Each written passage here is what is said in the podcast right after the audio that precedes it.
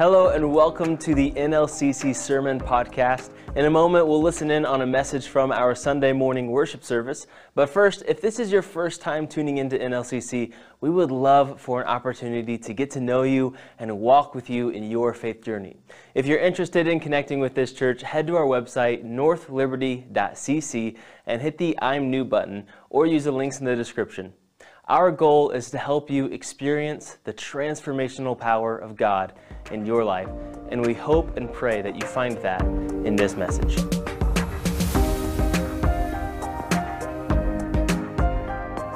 We are in Acts chapter 3. If you have your Bibles with you or your apps, whatever, go ahead and turn there to Acts chapter 3.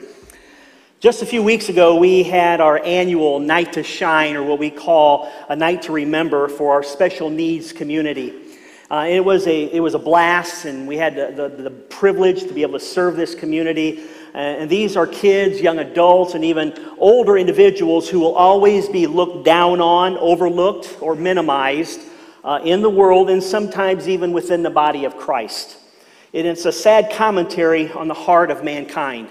Uh, it's done out of ignorance, a fear of the unknown, a fear of anything different, lack of empathy and compassion.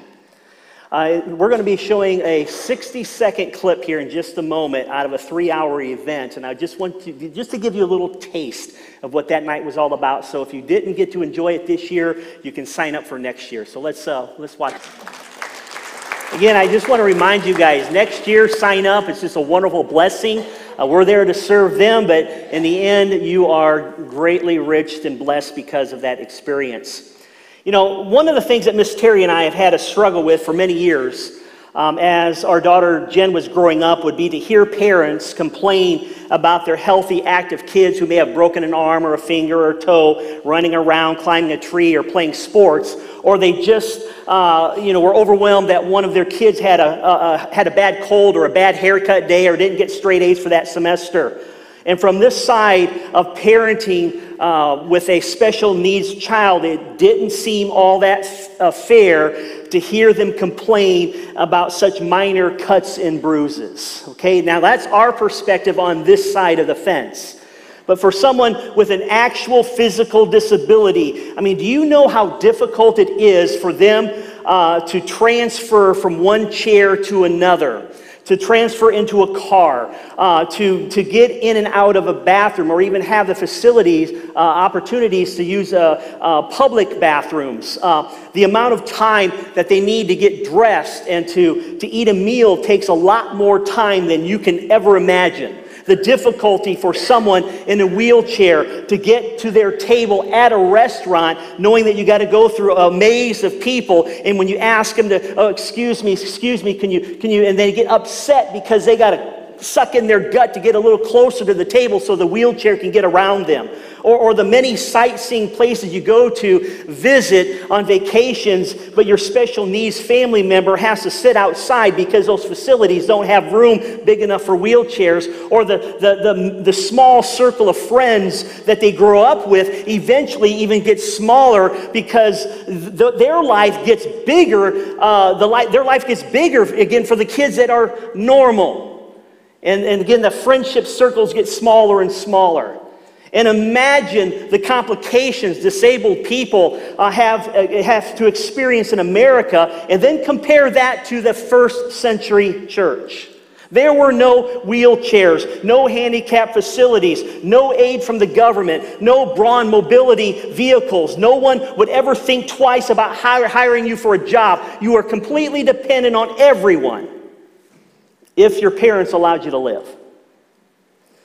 On, in Acts chapter 3, it gives us a look at one day in the life of this particular man who was crippled from birth. His day begins like any other day. His family and friends, if he has any, uh, get him dressed and they carry him to the temple gate there in Jerusalem so he can beg for money to hopefully get enough money to feed him that particular day or maybe buy his only meal for the week. But here he is again, wondering why his legs don't work like everybody else's, uh, sitting at the same usual place. And you would, you would have to assume that, right? Uh, because that, we're creatures of habit. We all do the same thing. You come in here and you sit at the same spot every week. I see where you sit. And if you move, if you happen to move, you've messed me up because I don't think you're there when you're sitting over here. Okay? So stop doing that. Um, but, but maybe, just maybe, maybe he's hoping somebody will notice. But there he is, sitting all alone. Sitting all alone, and, and it just makes it hard for a person who experiences that in life to want to continue on. But the interesting thing is, when we see somebody sitting there, we usually try to avoid them because we don't want to make that eye contact, right? In Acts chapter 3, verse 2, it says he was crippled from birth. He's never been able to stand, never been able to walk on his own. Uh, he, he, you know, stand in front of that, you know, full view mirror and flexes, you know, his calf muscles like most guys do every morning, or, or well, at least some of us, and, or maybe even wiggle his toe. You know, he doesn't get to experience those things. Growing up, he sits, you know, in his bedroom window staring out at all the other kids playing outside, running around and laughing together. And he sees that cute little girl that he's never going to hold hands with. He's never going to be able to talk to. He's not going to be able to take, to, take her to the Rosh Hashanah. None of that stuff he's going to experience. And he, he, he stares all day out his window, or maybe he falls asleep at night and he's thinking to himself, he probably even dreams the day that he's able to walk and to run and dance. And I believe this guy did because my daughter Jennifer still goes through those emotional processes. She has mentioned time and time again how she wishes and how she prays day after day that she could do what other people do, but she can't. And I have cried for my daughter on many occasions as she would stare out, uh, from the patio out and watch her friends and her cousins playing in the backyard, wishing that she could be out there with them. And I get, I kind of get, you know, a little upset about it. I mean, she has so desired to be able to do and keep up with her friends, everybody else, but like always, she's always left behind. And in those moments, just for a split second, I get angry. Not at her, not at myself, not at the wheelchair, but many times with God. Because why would He allow her to continue on in life without healing her? And I didn't like that. In Acts chapter 4, it says that he was 40, about 40 years old. And so I think it's safe to say that this man was a main fixture at this temple gate all those years. Year after year, he's sitting there and he's seeing the same looks of disdain and pity and shame. And he's just tired of his life and no, no, no, no compassion from other people. He's got his head down in this particular setting, not wanting to look up anymore because he's just tired of all the looks that he's gotten. And, and we know that because Peter walks by in chapter 3, verse 4, and he says, Look at us. Now, you need to understand that this man was not allowed inside the, the, the, the, temple because a crippled person in those days were thought to be less than and not fit to be in the presence of God. This, I'm sure, made him even feel more worthless, and not just as a human, but a spiritual reject. Every day, these religious people walk by him they won't take notice of him. They were their self-righteous attitudes, like those that, like, like those looks that you know we husbands get when we do something stupid or say something stupid on Mother's Day, like I did last week. You guys don't know what happened when I left church here. Can you imagine his sense of loneliness? You can't, and if you can, I would encourage you to go find somebody who, who has a real physical disability and have a conversation with them. Ask them where they're at in life. This, this was his life day after day until this particular day in Acts chapter 3 when everything changes for him. It is on this day that this Jewish temple actually starts looking like the church is supposed to look today. And so Peter or Luke writes in his letter, chapter 3, verse 1. One day, Peter and John were going up to the temple at the time of prayer at three in the afternoon, and now a crippled man from birth was being carried to the temple gate called Beautiful. So, this would be the eastern wall overlooking the Kidron Valley. Mount of Olives is there. This would be the gate that Jesus had the triumphal entry, and they say that this is the gate he's going to, you know, return his second coming, and that's the gate he's going to go through, whatever. But where he was, he was put there every day to beg from those going into the temple courts. And when he saw Peter and John about to enter, he asked them for money. And Peter looked straight at him, and, and as did, did, did John. And then Peter said, Look at us. And so the man gave them his attention, expecting to get something from them. And Peter said, Silver or gold I do not have, but what I do give, I do, I do have, I will give you. In the name of Jesus Christ of Nazareth, walk. And then he takes him by his right hand and he helps him up. And instantly the man's feet and ankles became strong, and he jumped to his feet and he began to walk. And then he goes into the temple courts with them and walking and praising and jumping, praising God. And when all the people saw uh, him walking and praising God, they recognized that this is the same man that was begging at the temple gate and beautiful all these years, and they were filled with wonder and amazement at what had happened to him. They were just awestruck about what, what they were seeing. And on the surface, we, we have, you know, a, a pretty awesome miracle taking place here, but there's something bigger taking place here. This is actual fulfilled prophecy because you go all the way through the book of Isaiah, it talks about the coming Messiah and what will happen when Jesus is here. And it says in 35 6, then the, the, will the lame leap like a deer. That's just cool stuff, and that's what was happening. Luke uses this miracle as a platform for Peter's sermon here in the temple. That this miracle and, and the message are intertwined so they work together to give us a clearer picture of Jesus because Jesus is the power behind the miracle. And if he can heal our physical bodies, there's a good chance that there's something better coming to save his people from their sins salvation.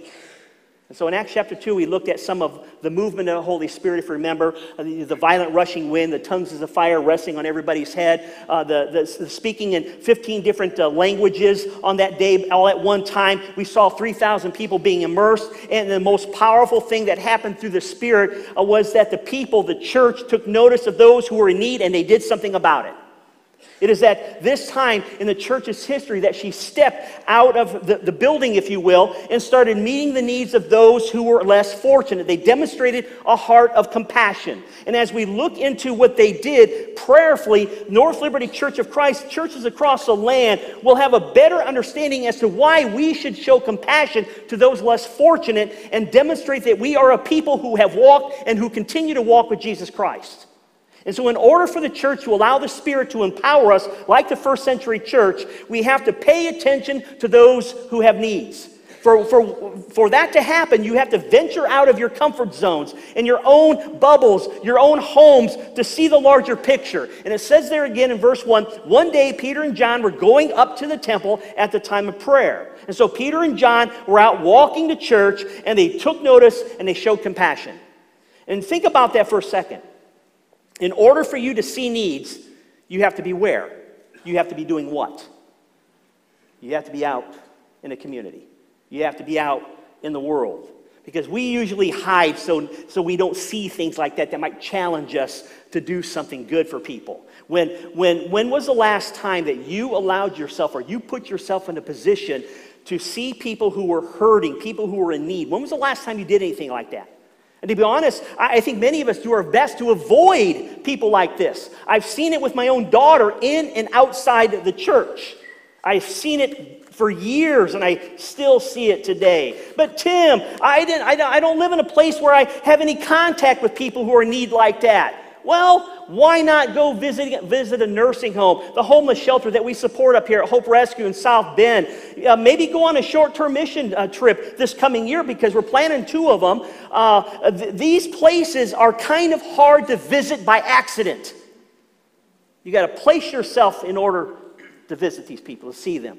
Maybe your community group, ministry team, teen group, whatever group you're part of, you can make plans to visit a lot of people are sitting at home alone. Why not? Terry and I were on our way down to see our granddaughter's uh, soccer game in Argos last Tuesday, and uh, we were passing the road that goes to Plymouth.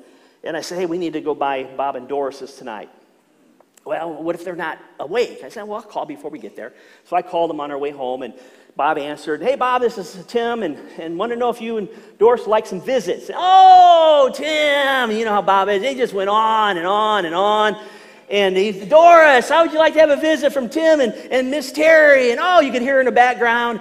And so we stopped by there. We were there for, I don't know, 45 minutes to an hour, and we had a wonderful time talking about life, talking about where they came from, how they met. It was just an unbelievable experience. And so, younger generation, don't forget, don't neglect those who are seniors. Because if you do, I won't be your friend because I'm one of those people now. Back in the 90s, I took our youth group to a handicap facility. I don't remember the name of it, maybe Eric would remember, uh, but it was just south of Notre Dame uh, University, and two thirds of our kids were assigned a disabled child. And it was very uncomfortable at first. Uh, until our kids started seeing some small results of the, the, the, interaction, interaction that they were having with the other kids. As small as they were, it was pretty incredible. Uh, Eric Ebersol and, and Joel Limerick uh, teamed up with a kid, a little boy that was born without a brain stem. And uh, uh, they, they told us that he never has responded to anything, anybody. And these two teens were throwing the ball at each other, and, and I think Eric threw it too hard, or Joel did, and hit him in the face, and they hit the ground, and they were just laughing and rolling all over the place. And that kid that was born without a brain stem responded. And the nurse was stunned. She was shocked that that boy that she's been working with all those years, his eyes got real big, and you could see a little grin on his face. But he was supposed to be worthless, non human because they didn't have a brain stem. But that one moment that these teenagers got out of their comfort zones and we went to this facility may have changed that little boy's life just for one second. Peter and John head up to the temple, which was kind of like church, but in Jesus' days, it wasn't quite like our church, okay? Because most of them uh, would not know who Jesus actually was like we do. Hence, the reason why Peter and, and, and John went to the temple to talk about Jesus, to introduce them to Jesus, the Messiah. Most of them there were the same people who called Jesus uh, to be crucified, and the religious leaders at, at that temple would not have wanted Peter and John there. But they went anyway to a place where the love of Jesus needed to be heard and seen. And if the church today is going to have their own story of compassion, we're going to have to get outside these walls, outside our homes, outside our comfort zones. Where, where is God calling you to take a walk these days, church? Across the street to your neighbor, a family member, a friend, your boss, a, care, a woman's care center, some place where you can show the heart of Jesus through compassion. And I, and I think that the biggest reason we don't get too excited about showing compassion is probably we can't relate. You don't have any empathy because it doesn't sound like a whole lot of fun. Who wants to sit around and stare at somebody that's not responding back? Nobody wants to do that. And besides that, we've got our own problems to deal with, right? Uh, psychologist Dr. Martin Seligman wrote, um, talked about having authentic happiness, and he wrote this Most all of us think that we would be happy if we could have more of something more money, more chocolate, more success, more achievements, more sex, more something. And he noticed in his study that the distance between the more and enough were never going to get together, ever and he gave his psychology students an assignment. He said, I want you all to go out and do one act that you know will make you happy, one pleasurable thing, and then I want you to go out and do one act of compassion, one purely altruistic uh, piece of behavior, then write down your reflections to both of these things. And he says it was life changing and I quote again the afterglow of the pleasurable activity, help, uh, hanging out with friends, watching a movie, eating hot fudge sundae, whatever it was, paled in comparison with the effects of the one act of compassion.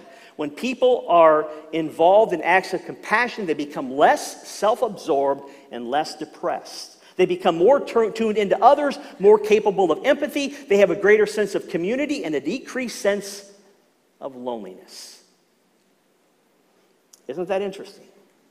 When we, when we pursue and make our primary focus something that will make us happy, we become lonely and depressed, angry, agitated, and complain all the time. But when we put our focus in, in bringing joy to someone else, to other people, we end up getting what we selfishly wanted in the first place joy, happiness. Church, what can you do to have a, cha- a life changing experience to help create in you a heart of compassion? You're the only one who can answer that. I mean, we want to be, uh, uh kind of look like the first century church where they showed compassion. And Paul, if you remember, attributed Jesus saying this in Acts chapter 20 it is better to give than to what? Receive. It's better to give to re- than to receive. That's what Jesus said. Listen, listen to the entry of a journal by a teenage, 17 year old girl by the name of Brittany uh, whose desire, her, her only desire was to be a full time missionary. And her first check that she ever got with her job was she wrote it to Compassion International. I know many of you support that. Uh, it's a wonderful, wonderful ministry. But she wrote in her journal the night before she died this. God, you hold the only peace that can fill the deepest hole. Every week you bless me so much and teach me lesson after lesson. I know that once again you're showing me your love. I can't fathom how much you feel when one of your children suffers, but I have had a glimpse of your heartache. Please fill me with your wisdom that I won't just watch others suffer, but that I'll be able to say what they need to hear. As a new week approaches, my dangerous prayer is that you'll place brokenhearted people in my path and fill me with you so that I can let your love heal their pain. Would any of you dare pray such a dangerous prayer like that? God, place brokenhearted people in my path and fill me with you so that I can let your love heal them. And, and, if we dare do something bold like that, I'd say that we would have some pretty incredible stories to share of the Spirit of God's power within the body of Christ here. And so, so as we get out of our, our, our comfort zones and our places that we feel safe in, but not challenged in, we start seeing things that we've never seen before. And as a Christian with a conscience, you start to feel something for the situation at hand. Your heart starts to ache in certain ways for those who are struggling. You start to see the individual and you want to do something about it. It says in verse 4 Peter looked straight at him, as did John. They made eye contact. And with this man, and they made, made all the difference for everybody involved here. This is probably the first time somebody actually made eye contact with him. He didn't know what that felt like. He was used to people walking by and looking away and seeing him, you know, at the entry of the temple, and they're thinking, ah, oh, they're going to go out a different gate because we don't want this guy to see us. We don't want to make that, you know, that eye contact. But, but what do you do when you see someone at, at a store that you go to, you know, those uh, Salvation Armor, Army ringers? A homeless person at, at, some corner, you try to get as far away as you can from him and you won't look at him when he's over there holding the sign in your face. You know, I'll do anything for work, that kind of thing. Or, or you know of somebody within the, your own body of Christ who's having a hard time paying their bills and you're stressing about another all exclusive vacation package for that year. And that's what this crippled man was used to. He was used to people whispering as they walk by, don't won't feel so bad. Peter and John saw him and they stopped. They made eye contact with him. They had a conversation with him. They piqued his curiosity because he was used to people looking down on him since they saw him as a flawed person. In John chapter 9, Jesus is asked by his disciples of a guy born blind who sinned, him or his parents. And, and Jesus told him in un, no uncertain terms, absolutely not. this didn't happen because of that. Because, because in that culture, people assume that because he was crippled, he must have done something to deserve it. And, church, you are aware that same horrible thinking is as strong within our culture and including the church today. It's still alive and well. You, you know as well as I do that it's difficult to show compassion to someone you think deserves what they're getting, right? If, if someone throws uh, smoke bombs in a bar and, and scaring all the patrons uh, out, and, and, then the, the dad finds out, finds out about it, and the kid gets whipped, well, he whipped, he gets, he, he's deserving what he gets, right? Or, or, if someone breaks into a house and a guard dog rips into them, they got what they deserved. If someone goes to the casino and bet a year's salary on that sure bet and they lose everything, they got what they deserve, right? Maybe it's hard for you to feel compassion for an addict when the family members have already given up on him. Uh, maybe it's hard for you, you know, to feel compassion uh, for uh, the individual, the, the young lady who, um, who, who got pregnant before she was married and now it's a hard time providing for herself and her baby. Maybe you feel compassion uh, or don't feel compassion for the person who smoked like a chimney their whole life and is now dealing with lung cancer. Maybe you have no compassion for the person who gossips every time their mouth moves and so is so toxic that nobody wants to be their friend anymore. And you hear, you know, hear them pound about how bad it hurts and you wouldn't say it out loud, but you're thinking to yourself, what you really want to be able to say is, well, they're getting what they deserve deserve. They're sowing what they reap. And some of you have a really hard time being compassionate to people we perceive to be irresponsible. Because we only want to be compassionate to people we think deserve it. But aren't you glad? Aren't you happy? Aren't you joyful that God's compassion doesn't look like that on us? You see, God shows compassion when we don't deserve it because He knows each one of us and He knows us by name. And that's what makes it hard not to, to, to show, be compassionate when you get to know someone's name, when you get to know their story, their struggle, their, their, their survival, whatever it might be, it becomes personal, right? And, and that's the fatal mistake we make. That's why God continues to show mercy and grace and compassion and love towards each of us, because He knows every one of us. He knows us by name. And while we were still sinners, He died for us. And for any who try to avoid showing compassion to others, it's because we see nothing more than a problem. We see a, heart, a headache that's going to take away from our time and our money and our energy. And how dare they mess with our lives with the problems that we have to face each day uh, you know, of our own, right? I go back to the psychologist here. He said when people are involved in acts of compassion, they become less, less self absorbed and less depressed. You want to get out of that state of mind and start serving other people who need help. Peter and John are in constant battle with the religious leaders of their day in a Jewish community. They're, they're being persecuted all the time, but they look beyond their own struggles and they see this man. And if you read the Gospels, Jesus communicates very clearly to his own disciples and anybody who would say, If I only knew it was you, Lord, that kind of excuse. If only I knew it was you, God. Matthew chapter 25, Jesus shares a story starting in verse 31. And when the Son of Man comes in his glory and all the angels with him, he will sit on his glorious throne. And all the nations will be gathered before him. And he will separate the people from one, uh, from, uh, from one another as a shepherd uh, separates the sheep from the goats. He will put the sheep on his right and the goats on his left. And then the king will say to those on his right, Come, you who are blessed by my Father. Take your inheritance for the kingdom prepared for you since the day of creation. For I was hungry, and you gave me something to eat. I was thirsty, and you gave me something to drink. I was a stranger, and you invited me in. I needed clothes, and you clothed me. I was sick, and you looked after me. I was in prison, and you came to visit me. And then the righteous, the, the sheep over here, said, Lord, when did we see you hungry and feed you, and thirsty and give you something to drink? And when did we see you as a stranger and invite you in, or need clothes and give you clothing? When did we see you sick and in prison and go visit you?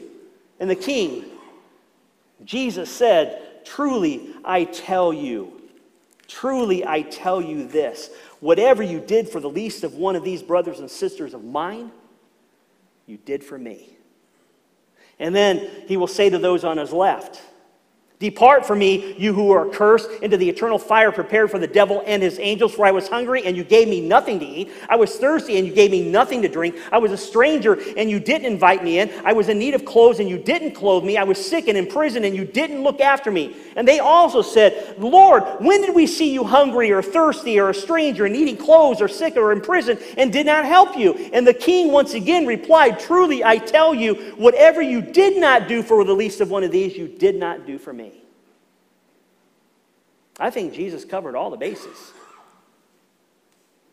But Jesus, if, I, if I've only known it was you. If we saw people as Jesus saw them, we'd notice. If we could see the individual, look beyond whatever issue we think they have the homeless person, the single parent, the cousin Eddie's, the toxic friend, the kid who's always sitting by himself at lunchtime, the nursing home residents, you know, the, the, the widowed neighbor. So maybe our prayers that we put in these golden bowls should be the names of the people that we get to know who are in need. Jesus, you know, it's Him that we're ministering to. We think it's an individual, but it's actually Jesus. We are His hands and feet, as they say. If we really believe that they are Christ, I bet that would get us our, give, that would get our attention, right? We do something. If we actually believed it was Jesus. Whatever you've done to the least of these, you've done unto me. And so, with everything that I've said uh, today, there is really one option. We've got to move on what we know is the right thing to do to display the heart of our Christ. We cannot sit around and be idle and have a lack of uh, empathy. We have to take action. And, and if all you do is talk about having a heart of compassion and we don't do something uh, helping those in need, then we're nothing more than a, a mouth moving. Peter and John showed their compassion. And I believe compassion in this particular setting could be defined as a verb here. It says, I don't have any money, I, I, don't have silver and gold, but what I do have, I will give you. His compassion is being is moved into action here. The- these, these men understood it wasn't enough just to look at this man and feel sorry for him. He, they needed to do something about it. That's compassion, taking notice and doing something. This story is, isn't just about having feelings or some opinion about some matter. It's about doing. And just because you feel compassion doesn't mean you have a, you're a compassionate person. Just because you cry when you see th- sad things happening in, in other countries or see a, the poor condition of our inner cities or hungry children walking our own streets in America, it doesn't mean much of anything unless you're willing to do something. The, they say the measure of compassion is not how you feel, it's what you do. And when, when the power of the Holy Spirit connects with your soul, He doesn't just move your heart, He moves, or moves you to tears. He, he moves your muscles, He moves your money, He moves your time, and He moves your prayers into the presence of God in those golden bowls that hold the prayers of His saints. The measure, again, of compassion is not how you feel, it's what you do. Isn't that why James, the brother of Jesus, said in his letter, uh, Suppose a brother or sister is without clothes and daily food, and if one of you says to them, Hey, go in peace, be warm, be filled, God bless you, I'll pray for you, but you don't do anything for their physical needs, he says, What good is that? He says it's useless, it's dead. Or John writes in one of his letters, Dear children, let us not love with words or tongue, but with action and in truth. And so here in Acts, thousands of people are moved to do what is right for the whole group that is starting to follow and understand who Jesus is. They're drawn to Christ because they saw, and they actually saw love in action. They put their faith in motion. And so, what kind of impact could the church in America have if we stayed true to, to God's to, to, God's whole counsel, not just the parts that we like, but all of it, and showed compassion as Jesus and the disciples did in the first century. But look at what, in verse 6, what Peter says to the crippled man In the name of Jesus Christ of Nazareth, walk. And so, church, if we want God's blessing or, or, or, or whatever uh, we do, if we want the power of the Holy Spirit to move in our lives, we have to be doing something, uh, doing whatever acts of compassion for the glory and honor of our Savior Jesus Christ. That's it. It all has to be about Christ, not NLCC, not for, the, for you to glean information or get ideas so you can write a book or gain more business. Jesus has got to be the hero at the end of the day, at the end of anything that we do within the body of Christ. His name has to be intertwined in our stories of compassion and love, or it means nothing because the world can do those kinds of things, but they can't do it in the name of Jesus. We can. Peter and John go to the temple. They're not welcome there. The religious leaders and the others didn't want them, uh, the name of Jesus, to be spoken. But these two men, they acted and did so in the name of Jesus Christ. In Peter's second sermon here in the temple, he says in verse uh, 410, it is by the name of Jesus Christ of Nazareth. And then in verse 12, a couple verses later, it says, Salvation is found in no one else, for there's no other name under heaven, meaning Jesus, given to men by which men must be saved. And so here's this guy, he's never walked. He's, for decades, he's been a prisoner in his own body, and now he's completely free. He doesn't get up, you know, and, and, drag himself, you know, and, and lean up against the wall because he can hardly walk. It says in verse 7 Peter grabbed his hand, helping him up, and when he jumped to his feet, he began to walk. And then he goes into the temple court where he was never allowed to go before, and he, he's walking and jumping and praising God. And as they enter the temple, they started sharing Jesus. And it's very clear that the religious leaders didn't want them there because uh, to acknowledge Christ, because it says in 4 3 that the temple guards, at the order of the leaders, grabbed Peter and John and put them in jail. And verse 17, 417 tells us why.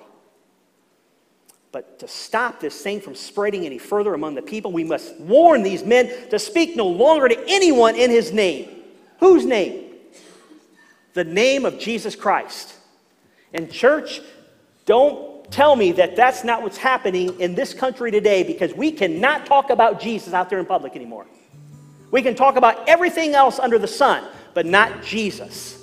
And it's the same thing that was happening back then. And it's high time that the church starts talking and doing things in the name of Jesus Christ and being proud of it.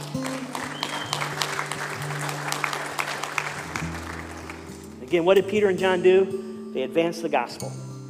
And in your face act towards the religious leaders who wanted all things Jesus buried.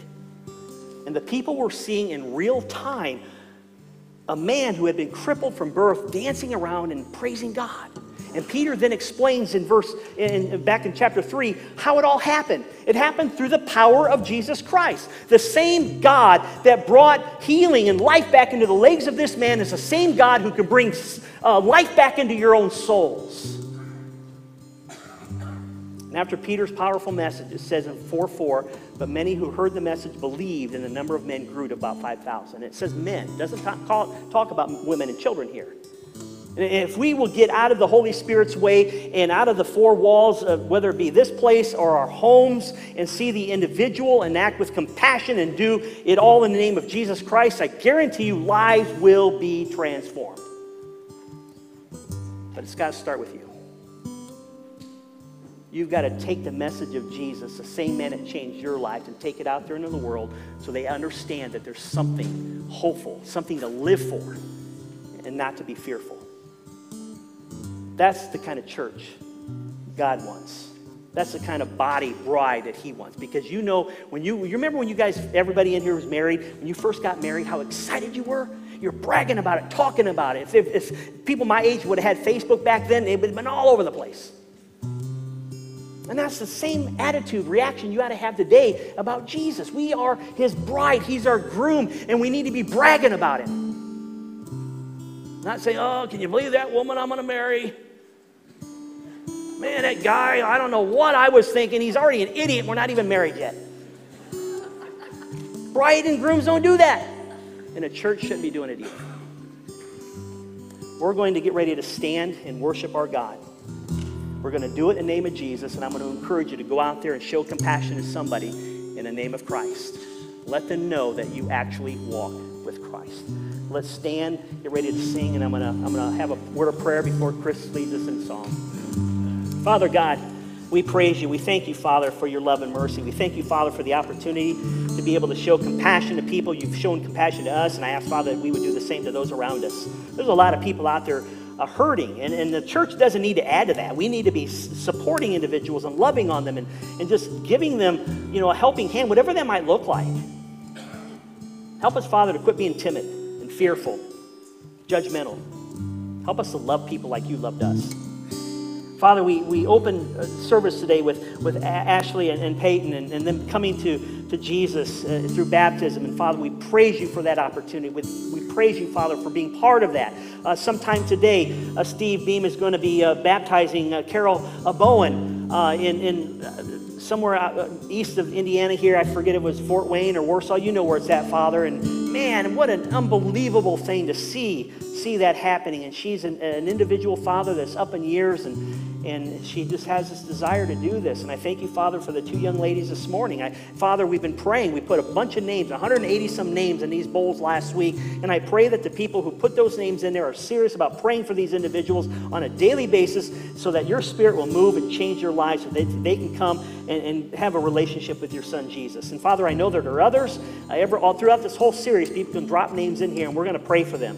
We're dedicated to do that, Father, and we pray, Father, that you will be honored, that the, the name of Jesus will be lifted high, and that people will actually see that the people who worship at North Liberty Church of Christ actually and truly walk with you on a daily basis. We thank you, Father. We love you, and we hope that you will be honored by our worship this morning. In Jesus' name we pray. Amen.